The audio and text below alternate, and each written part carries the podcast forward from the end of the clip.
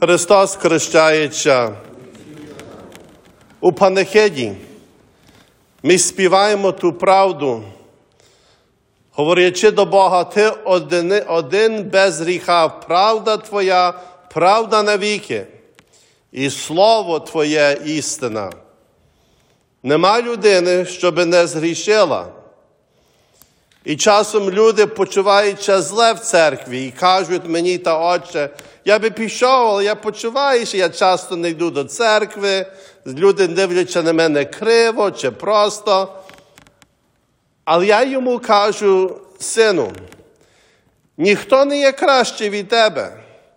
Перед обличчя Бога кожна людина би могла стидатися своїми ділами, що вона думала і що вона зробила. А перед яким ми найбільше винні, є найбільше до нас милосердя, найбільша лагідність, найбільше співчуття. І ту маленьку правду, що ми повторяємо, коли людина відходить від того світу, ми можемо завжди собі присвоїти. Ніхто в цій церкві і ніхто на тому світі не є кращий від вас. А як людина би перед Богом була добра, та вона буде за тебе молитися і з тобою співпрацювати. А людина, що воює проти другої людини, воює і проти Небесного Отця, бо Він прийшов спасти грішників. Не диво, що той сліпець нині в Євангелії кричав Ісусе, Сину Давидів, спаси мене, а люди казали мовчи, бо вони знали, що він грішник. Казали йому мовчати, бо кожна хвороба у євреїв була кара від Бога. Так вони думали завжди. Людина хворіє, не має дітей, пережили якусь трагедію, Бог їх покарав. То не є правда, але так вони говорили, і через це вони мовчали. Але чому він казав сину Давидів? Хто був Давид? Цар ізраїльський, так. І як він зрішив проти Бога?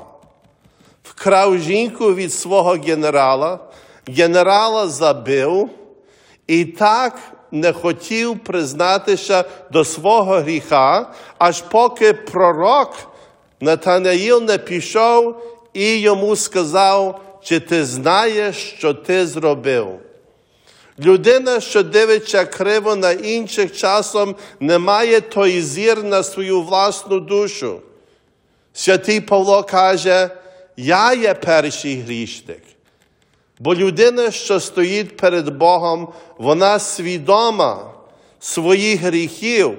І так як від себе бажає від Бога для себе милосердя, вона готова дати іншим людям співчуття, милосердя і ворозуміння. Прости нам, довги наші, як і ми прощаємо должникам нашим. Я суд вибираю для себе. І так я, я до кожного відношуся, я кажу, Боже, так відносися до мене, бо я співчуваю, молюся і не суджу людей, що грішать, але розумію, що я, як брат у Господі, маю і обов'язок. І маю право молитися за них і помагати їм завжди, щоб вони зрозуміли, ми всі перед Богом винувачі.